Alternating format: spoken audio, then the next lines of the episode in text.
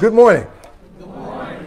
We greet you, our Facebook family, as well as everyone else here. I don't know about you all on Facebook, but we are live and in person. Amen. Amen. The psalmist said in the, in the 122nd division of Psalms, he says, I was glad when they said unto me, Let us go into the house of the Lord. I don't know about you, but I am glad to be back in the house of the Lord with the saints. The Bible speaks of being in the congregation of the righteous. It's something about us gathering together amongst the saints. I'm not, um, Lord, I thank you for the time that you kept us all at home and all of that. But oh God, I glorify you for the opportunity to be back in the house of God. Hallelujah. Amongst the saints. So truly the Lord is good and he's been merciful unto us. Um, I'm going to go ahead and start in the word of prayer and we'll get right into the word of God today. But I want to uh, encourage those of you all that may be watching us via Facebook Listen, you are welcome to come and join in person. Amen. You are well. We're going to do what we need to do. We're going to comply with what we need to comply. But you know what? The Word of God was written before the CDC was ever in place. Amen. And I believe when the CDC is gone, the Word of God is still going to be standing. And I'm not saying that making little of the CDC. I'm grateful what they what they've done to contribute to the welfare of all mankind. However, I think we need to honor what the Word of God says as well.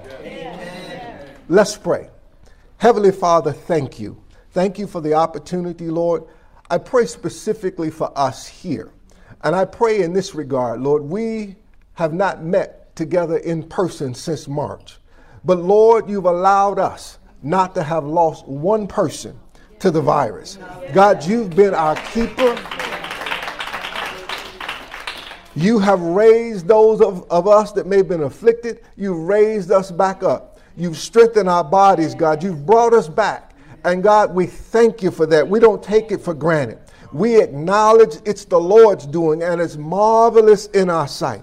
So, Father, thank you and Lord, I pray today that you would open up the eyes of our understanding concerning the scriptures, speak to our hearts, cause our hearts to burn from the presence of the living God. Lord, let this be indeed the engrafted word of God, which is able to save our souls. In Jesus' name, amen, amen. and amen. amen. Well, let's go into the word of God this morning. I want to go. Um, well, I don't. I wanted to say I was going to be brief, but we don't know here. We'll see how it goes. I want to speak to you from the subject. It's better when you embrace the kingdom movement. It's better when you embrace the kingdom movement. Proverbs 14 and 12 says, There's a way which seemeth right unto a man, but the end thereof are the ways of death. I want to really speak to this subject today because I believe it is better when you embrace the kingdom movement. Well, what, what do you mean, Pastor? You know, we've had certain celebrities speak of more than one way to get to God. We've had certain individuals uh, hint or actually say that there should be more, more than one way to do this, more than one way to do that. And we have embraced a lifestyle of alternatives.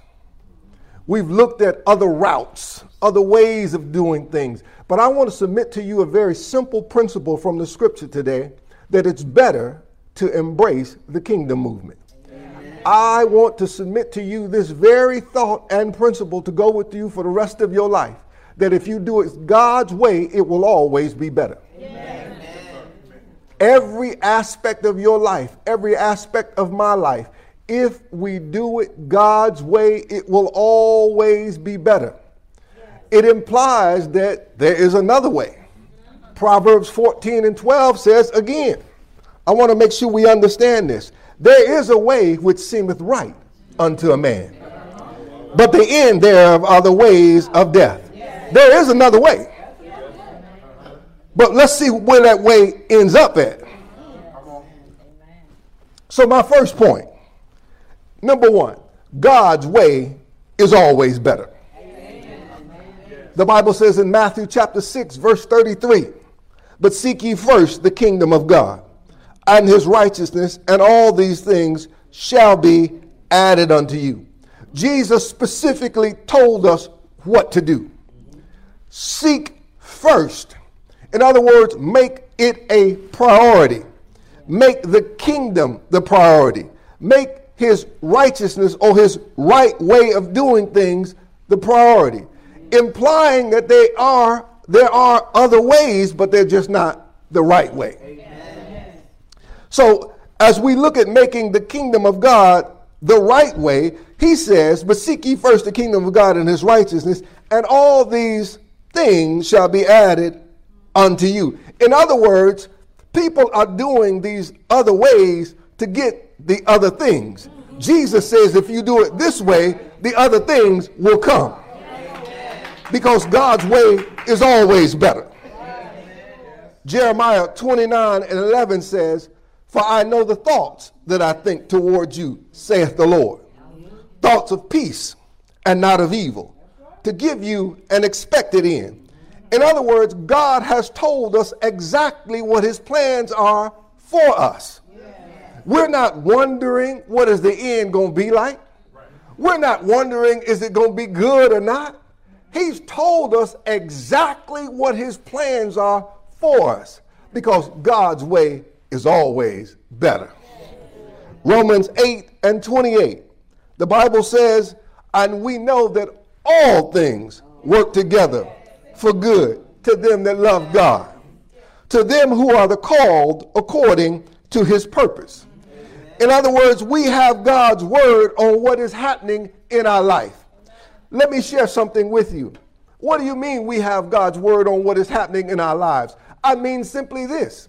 Even though I may not understand what's happening in my life, even though I may not like what's happening in my life, what I know according to the word of God, it's working for good. Because God cannot lie.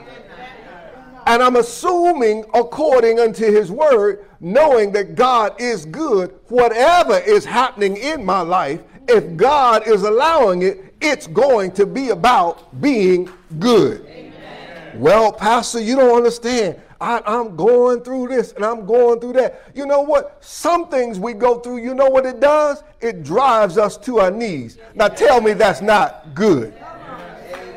Well, Pastor, you don't understand. I don't like the way this fits. You know what? It's a lot of medicines that we've had to take over the course of our life that we didn't like, but it was for our. Come on, you preaching better than I'm saying amen. If we realize God's way is always better. See, I want to make sure you understand this because, well, Pastor, what, what, let's, let's be clear. Wait a minute. For those of you all that are married, there's another way to be married. But God's way is always better. Well, you, you know, they, they switching partners now. They finding places where you could hook up with other folk now. But I'm just I just want you to know that God's way is always better. See, we, we try to make this always just something that's in the scriptures. I'm trying to say God is saying his way is better in life. Everything you're doing. For those of you all that are single, I want you to know that God's way is better. What do you mean God's way is better than but wait, wait, wait. See, your mind does not have to be inundated with who you gonna hook up with. Who can I finally find that's gonna deliver me from this mess? No, no, no, no, no. I know a God who can satisfy you whether you're single or whether you're married. Because God's way is always better. Let's talk about finances. Well, you know, I, I got my money, he got his money. This the way we do things. Are you doing it God's way? See, I don't believe that you can do it God's way and be broke.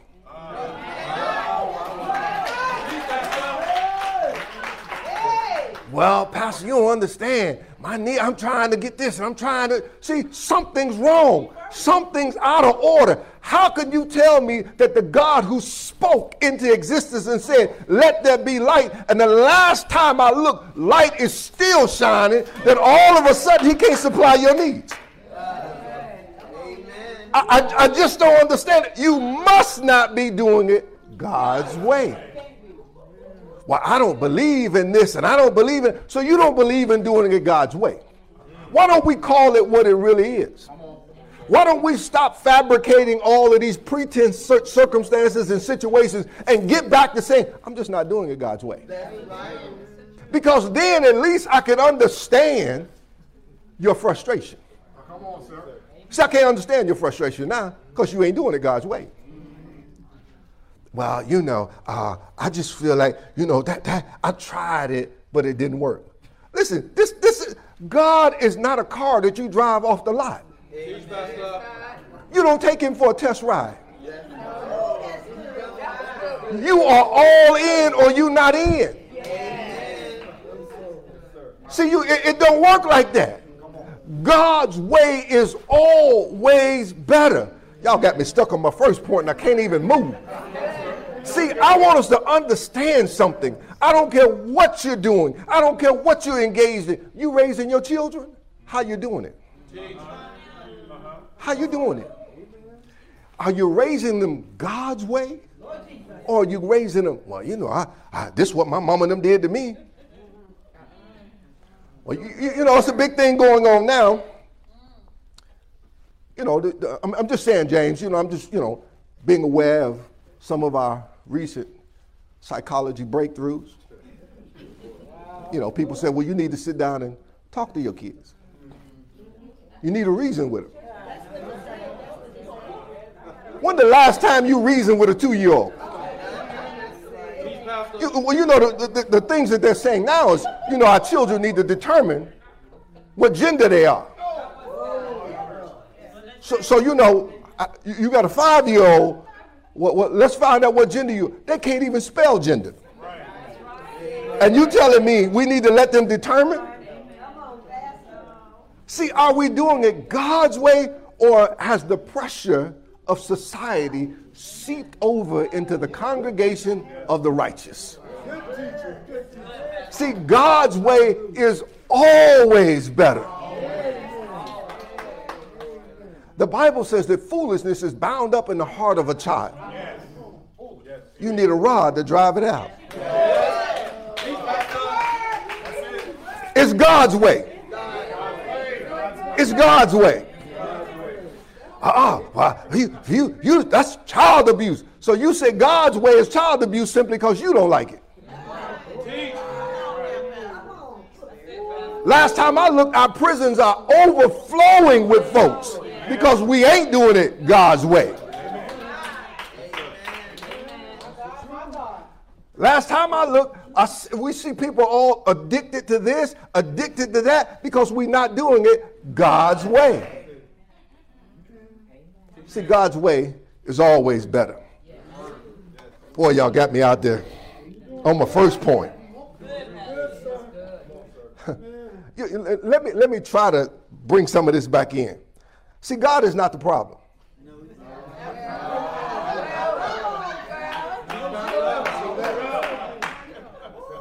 I mean, we, we, we might as well, you know, come to some realization and, and really put, you know, rubber to the road. God is not the problem. As a matter of fact, Jesus has gone out of his way to show incidents of his faithfulness to us. What, what, do you mean, Pastor? Uh, for a minute, I, I want you to think. I want you to think about the goodness of the Lord in your life. I want you to think about the low points in your life where you didn't know if you would make it to the next day. No, no, saved or unsaved. Some of us have had the freakish experiences of being in places where we didn't know if we would live to see the next day. Caught up in a whole bunch of mess that if it would have went a little bit longer, the seat you currently occupy would be empty. Because God saw fit, watch this, to just show his faithfulness to you. L- listen to this. This, this is, I want to see if I can make a second point here out of this because y'all dragged me on the first one. Um, so, my second point is God is not the problem. I'm going to do that. Hebrews 10 and 23 says this Let us hold fast the profession of our faith without wavering, for he is faithful that promised. So God is faithful. He's not the problem. Do you know, listen to this, there's not one promise that God has ever made to you or anybody else that he has not kept. No, no, we, we're not going to run past that. There's not one promise that God has ever made to you or anyone else that he has not kept. God is faithful. The Bible says in 1 Corinthians, 2 Corinthians chapter 1 and verse 20, for all the promises of God in him are yea and amen. amen. You know, unto the glory of God by us. 2 Timothy 2 and 13 says, If we believe not, yet he abideth faithful. He cannot deny himself. In other words, even if you don't believe God is faithful, he still is faithful to you. Now that's an incredible God. So you know what that's saying? Even to sinners, God is still faithful. Because he ain't made his faithfulness to predicate on their belief. God will still remain faithful. Like I said, this is the same God who hung the earth on nothing. Job chapter 22. The Bible says he hung the earth on nothing. Last time I looked, it's still hanging. Why? Because God is faithful. We have numerous incidents of God's faithfulness in our personal lives. Time and time again. Your heart's still beating time and time again. Because God said, live. See, this is the faithfulness of God. Because let, let me help you. Let me help you. Let me help you. Because you haven't always been righteous. You haven't always, now I know, I know you, you may beg to differ, but you ain't always been clothed in your right mind. Oh, yeah, because see, if you think back over your life, you see some crazy decisions. Well, you know, I couldn't have been in my right mind. You look back at that old picture, no, I couldn't have been in my right mind. Who is that? No, that, that couldn't have been me. That couldn't have been me. See, but he was faithful to you then. In our unbelief, unregenerated, crazy self, he was still faithful. Because God is faithful, because he's not the problem. Oh my goodness. Listen to this. Oh. Give me a few minutes here. 1 Corinthians chapter 10, verse 13. The Bible says, There hath no temptation taken you, but such as is common to man. But God is faithful, who will not suffer you to be tempted above that that ye are able, but will with the temptation also make a way to escape, that you may be able to bear it. So even in the worst trial of our lives, it is only a matter of time before God makes a way of escape. And the reason he does it is because he's faithful. You ain't understanding that. You're not getting that. You're not getting the magnitude of that. That if I, I know I'm in the trial, I know it's tempting, but in a matter of time, God is going to make sure I have a way of escape because He's faithful. No, no, no. Not because I was faithful. Ken, not because I had it together. But because, but because he is faithful. See, God's not the problem. Well, l- let me move on to my third point. So I want to wrap all of this up here. So, if God's way is always better, and if God is not the problem, what in the world is the real issue since all these things are true? That's my third point. If God, if God's way is always better, if God is not the problem, then what is the real issue since all these things are true? I, mean, what are you saying, Pastor? So I'm simply saying this why are people doing things God's way since we know His way is always better? Why aren't people more faithful to God since we know He's always faithful? I mean, since we know He's not the problem, since we know these things are true, what's the real issue? I, am the kind of guy that likes to get to the root of the problem. What is the real issue? Let's see if we can't find it. Go with me to John chapter 20, verse 19. Are we going to slow walk this a little bit? John chapter 20, verse 19. God's way is always better. The Bible says in verse 19, then the same day at evening, being the first day of the week, when the doors were shut where the disciples were assembled for fear of the Jews, came Jesus and stood in the midst and saith unto them, Peace be unto you. We need to understand, according to the context of the scriptures, these are disciples. These are people who are following the teaching of Jesus behind shut doors. The Bible says because they're scared. Let, us let, read the text again. You, you, you might have missed this. It says, being the first day of the week, the doors were shut. That means they locked. Where the disciples were assembled behind the shut doors for fear of the Jews. We scared. That's why it's like this. So Jesus comes in some locked doors. Last time I, I was reading this and I looked at this, doesn't say he went through the door. Just let you say that for a moment. Jesus does not go through the door that is locked. But it says, came Jesus. He showed up. And the Bible says he stood in the midst and saith unto them, Peace be unto you. See, when we are afraid, we tend to shut doors in our lives. Oh, yeah, when we get scared, we're going to shut some doors. And we we're trying to keep everything out.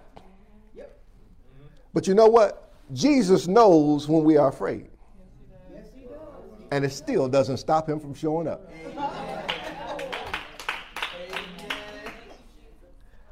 We can be so afraid, y'all, that we shut doors that only Jesus could get in.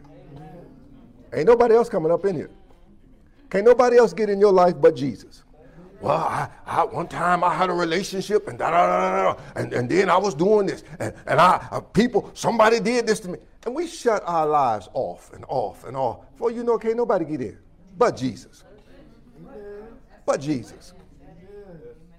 You know why? We're afraid. We're afraid. Let, let me keep on. Let me keep on. Verse 20.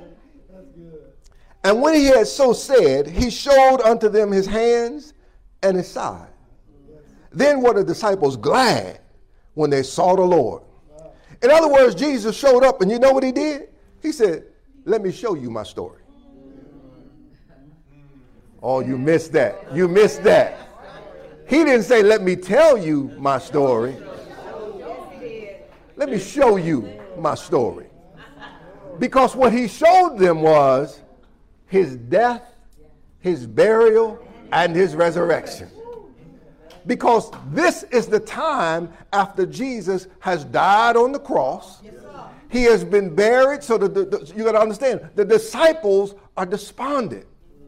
They're depressed. They're scared. Things are, man, what we gonna do now? So he says, let me show you my story. I don't need to tell it to you because you've heard it. Let me show it to you. Let, let, let's read that again. The Bible says, And when he had so said, he showed unto them his hands and his side. Then were the disciples glad when they saw the Lord. Let me ask you this Why do we hide the things that help identify us? Jesus didn't. See, when they saw the nail prints, when they saw the hole, they were glad. We tend to hide our scars And the scars are what help identify us to people. In other words, you real.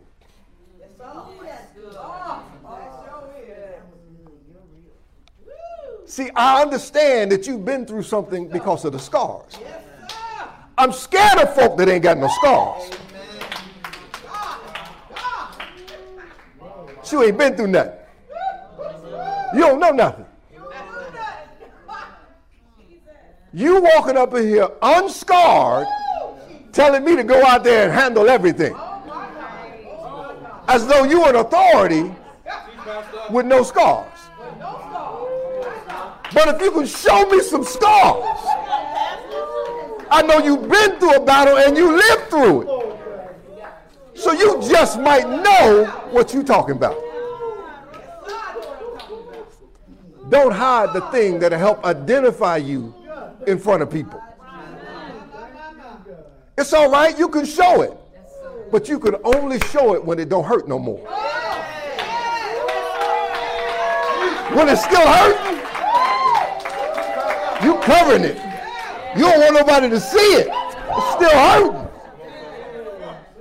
But when it's healed, you can show your scars.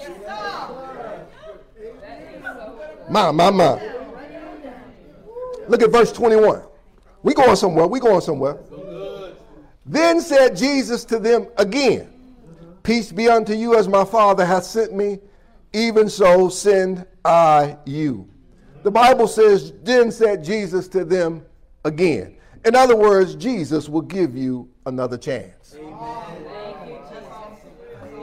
Jesus doesn't give you a second chance, Jesus gives you another chance. I don't know about you, but I needed more than a second chance. I needed another chance.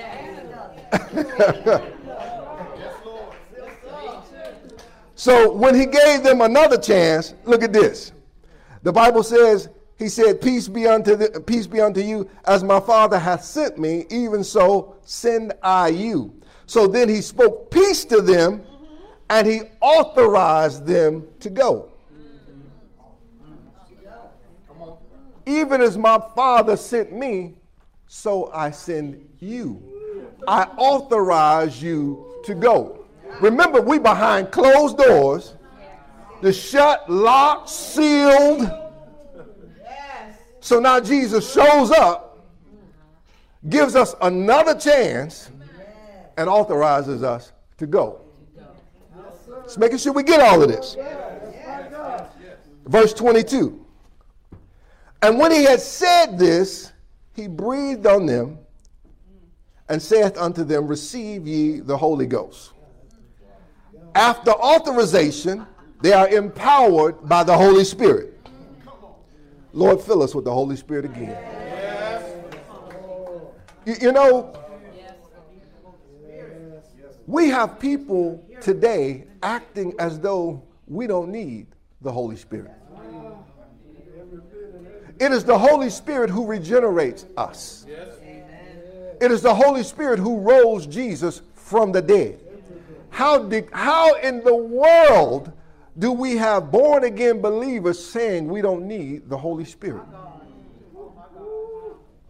It is my desire that God would fill us with the Holy Spirit again. Again. Well, Pastor, I've been filled. You need to be filled again. Look at your ugly attitude. Look at how you acted. Are you more like Christ now? See, the goal is always like Christ. It ain't about being better than sister so and so or better than brother so and so. The goal is to be like Jesus, to be conformed to the image of his dear son. That's the goal. I need the Holy Spirit for that. I need the Holy Spirit to walk out this life. I need the Holy Spirit. Say, God, fill me with the Holy Spirit again.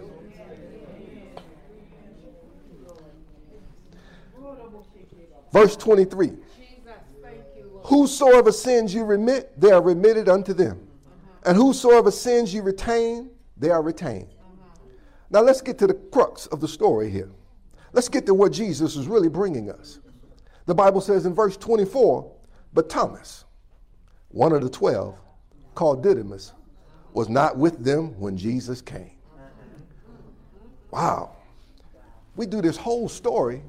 We see Jesus unfolding all of his, his, his, uh, majesty and, and, and pouring out the Spirit of God upon a group of disciples. They're scared, but now the text changes. The emphasis or the subject now becomes a missing person.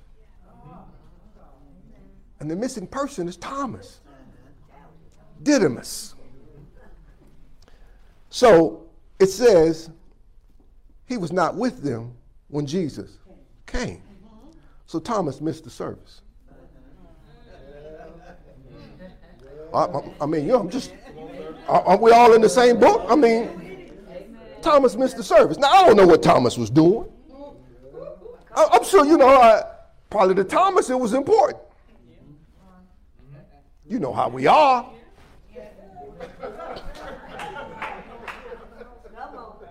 To us, it was important. But according to the text, Jesus is aware that Thomas is not there.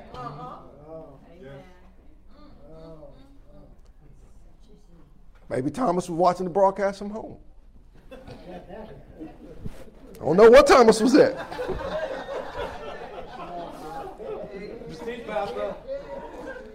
But you know what? This is what I do know. You cannot always watch the broadcast or listen to the CD. Sometimes you just need to be there. Well, Pastor, you know, in this age of technology, okay, keep on thinking that.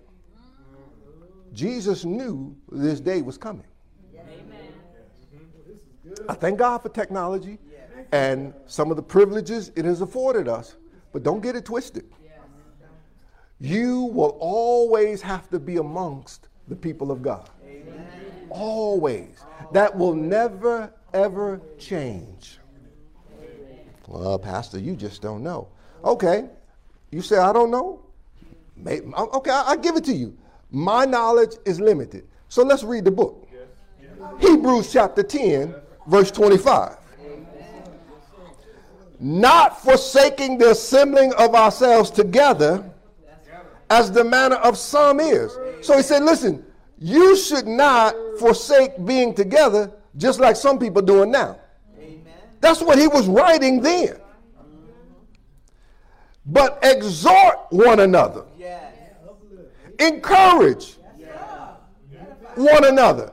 Edify, build one another up about what? And so much the more as you see the day approaching. Now, I just, this is my question. This is my question. Do you see the day approaching? Yes. So, according to the text, we should not forsake the assembling together of ourselves because we see the day approaching. So, the only reason you would forsake the assembling together of yourselves is because you don't see the day approaching.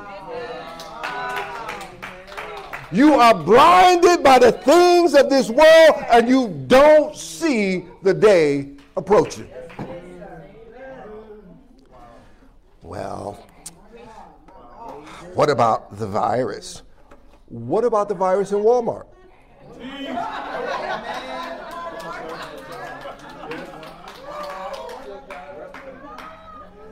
What about the virus in the restaurant? See, you, you know, and I, I don't want to say in all, in all honesty, those that may be listening under the sound of my voice, please be careful because you can become quite comfortable where you are because the enemy has lulled you to sleep. There's going to always be a time where we must come together as believers. Always. At the writing of the book of Hebrews, from where I just read, at that time the church was being persecuted. They were, they were being killed. All of their goods were being confiscated. And he's still encouraging them to come together. and you are simply saying, I'm concerned about a virus, then okay, I get that. But please don't go anywhere else. Take that same concern and keep it and not go anywhere else. Because if not, you're being a hypocrite. Amen. Good teaching. Amen. Amen.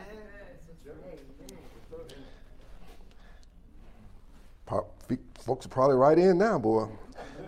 Can't wait to email that church. Well, oh well. It's right, you all. Somebody's got to call us back out of all of this. Somebody's got to stand up enough and say what's right. You know, there was a place where, you know, we, we've got, the church is going to always, no, remember this. Jesus says that the gates of hell will not prevail against his church. I don't care what come on the land. The church going to survive. Now, that don't mean that all the people are. Because there's some folk that ain't really there's some folks that was looking for an out when the virus came. Oh, I get to stay at home. Praise the Lord. And I mean, I, don't get me wrong, it was nice.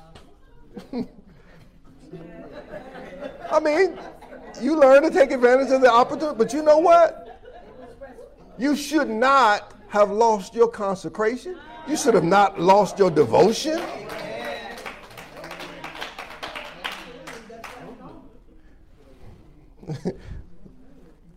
Verse 25. Oh my goodness. The other, the other disciples therefore said unto him, We have seen the Lord. You know, you know, somebody come to you, boy, you, you, you wouldn't believe what happened. Oh my goodness, you see, they, they came to him. Now you gotta understand, this is after Jesus has died, you all. So now Thomas show up and they're like, man, we seen the Lord. Now look at Thomas' response. The other disciples therefore said unto him, We have seen the Lord. But he said unto them, Except I shall see in his hands the print of the nails, and put my finger into the print of the nails, and thrust my hand into his side, I will not believe. Wow. See, trying to describe some services to people are just not the same as being there. Even when the disciples said, Man, we've seen the Lord, that, that, that doesn't it didn't do the real service any justice. It didn't really speak about what Jesus really did when he was there. It didn't, it, it didn't really convey the way their hearts felt when Jesus showed up inside that shut up room. So immediately Thomas' response is, Well, I don't care what y'all talking about. This is what I need. Really? See, some of us have only heard about Jesus and not now, listen, listen, listen, listen. Some of us have only heard about Jesus and not actually experienced his presence personally since we were saved. See, I'm not saying you've never experienced him. I'm saying you haven't experienced him since you were saved. See, they all had experienced Jesus before. See, we're, we're walking around a bunch of folks who are religious. We've experienced him when we got saved.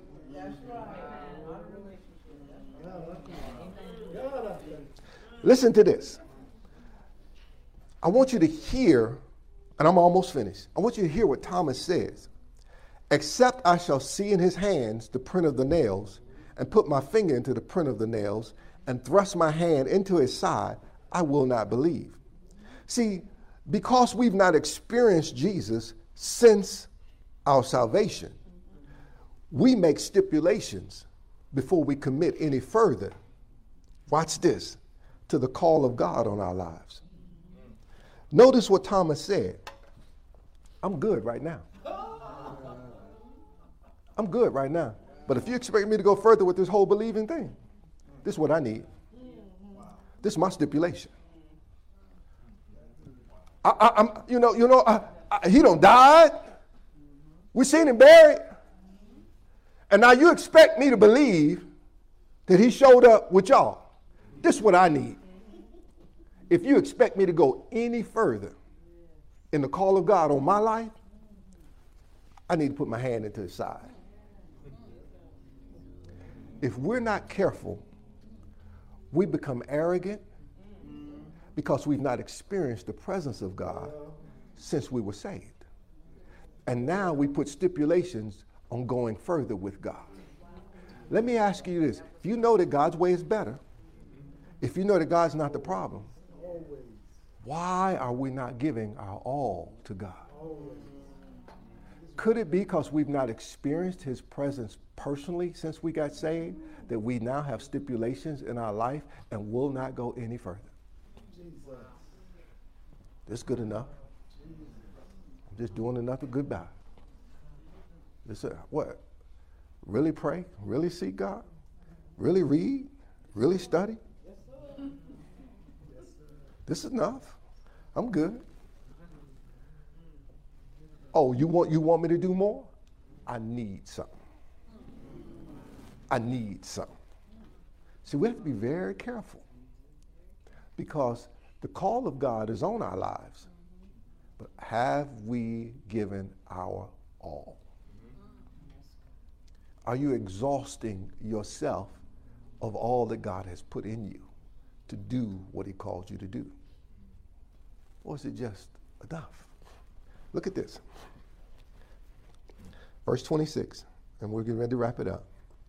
The Bible says, and after eight days, again his disciples were within, and Thomas with them. Then came Jesus, doors being shut, stood in the midst and said, Peace be unto you. So Jesus comes in, locked doors again.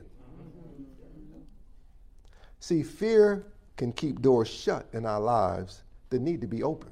Amen. Verse 27. Then saith he to Thomas. So wait a minute. Jesus shows up. He ain't even acknowledge everybody else. Did you, did you catch that? Uh-huh. Then saith he to Thomas, Reach hither thy finger. Behold my hands. Reach hither thy hand and thrust it into my side, and be not faithless, but believing. See, Thomas was a disciple that had only heard about Jesus being alive after the crucifixion. Now he's experiencing Jesus' presence personally. If we're not careful, we get ourselves into positions where we need God to do something for us before we will move forward. Now, I'm going to tell you why that's dangerous. When Jesus showed up, how did he know about Thomas? Let me enlighten you. God knows when you're not believing. Good. Where two or three are gathered in my name. So when a body of believers are gathered, God is in their midst. I don't care what you see or don't see. I'm saying what God said. So now, for us to have the audacity to utter, whether it's verbally or if we utter it within, that we're not going further in the things of God, that we don't believe anymore unless God do this. We got to be careful.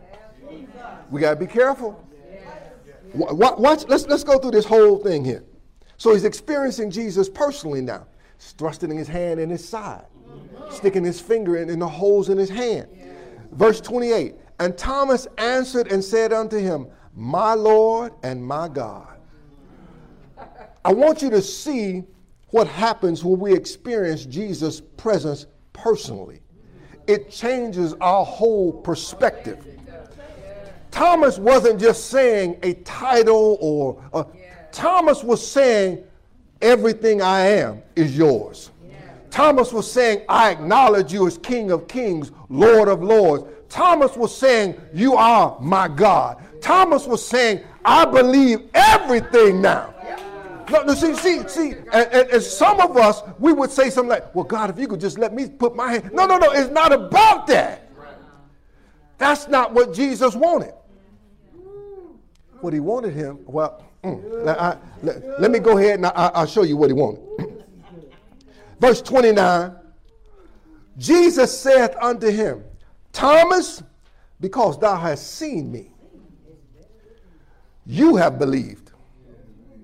Blessed are they that have not seen and yet have believed. See what Jesus really wanted, I just want you to believe. I don't want your belief to be predicated on what you see. I want you to believe me because of my word's sake. I want you to believe me because of what I said. Thomas, you had to get this special opportunity here. But I want you to know blessed are those that have not seen and yet believe. So Jesus wants us to be blessed because we trust him whether we see him physically or not. I am asking the Lord to meet us individually as well as corporately right where we are. Meet us, oh God, right where we are. No stipulations, just let his glory be manifest. Look at this. The Bible says in Daniel 5 and 16, you don't have to go there. He's the dissolver of all doubts. Some of us have doubts. Oh God, oh, what's really going on? People have lost heart. Over these last 15 months, the faith of a lot of people has failed. But God's the dissolver of all doubts. Look at this. And i close with this. When Jesus told him that, Thomas realized life is better when I live my life embracing the kingdom movement. Amen. Thomas realized it's better now because I really do believe. What does it take for you to realize that God's way is always better? What does it take for you to realize that God's not the problem? What does it take for you to give your all? Everything in you being exhausted for the glory of God. What does it take to get you there? Because the call of God that's on your life is a holy calling. It's not predicated on the church. It's a holy calling from a holy God. And that's who you answer to. And some of us now, we know we've not answered completely, wholeheartedly to God. We've been reserved, we've done our own thing, we've tried to get through and make it our own way. But you said God's way was better. You said God wasn't the problem. So, what's the real issue? Can it be that we really need to experience God's presence yes. personally again. That that's where we really are. I'm not saying that you're not saved, not saying that you don't love God, but we get away from His presence. We learn how to become methodical. We can do things. We learn how to conjure things now. We, we can fabricate things, manipulate things because we've learned how to say and do the right things at the right moment to get over. But what happens when you touch his side? See, because what really happened with Thomas is he was in the presence of the living God. And that's what we all need again the presence of the living God. I desire nothing else. I say that honestly if we can all just be consumed with his presence. In his presence is the fullness of joy. At his right hand there are pleasures forevermore. Well, Pastor, what about this? What about that? I promise you it'll be resolved in his presence. Well, Pastor, I, I, got this going on in my life. I got that going on there. Well, what about, I got these challenges. In his presence is the fullness of joy. At his right hand there are pleasures forevermore. God knows his presence is all encompassing. Well, how can you say that? Because God said this. He gave us a title that's like no other title. He said, Emmanuel, God with us. He wants to be with us. This ain't about God working for me, doing something for me.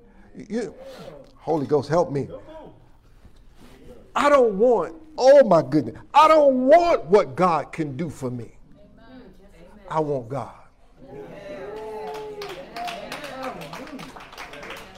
I say that honestly. Well, Pastor, what? See, you, you, you, you, you because nothing else will satisfy. Nothing else can, can, can fulfill a desire that only God can fulfill.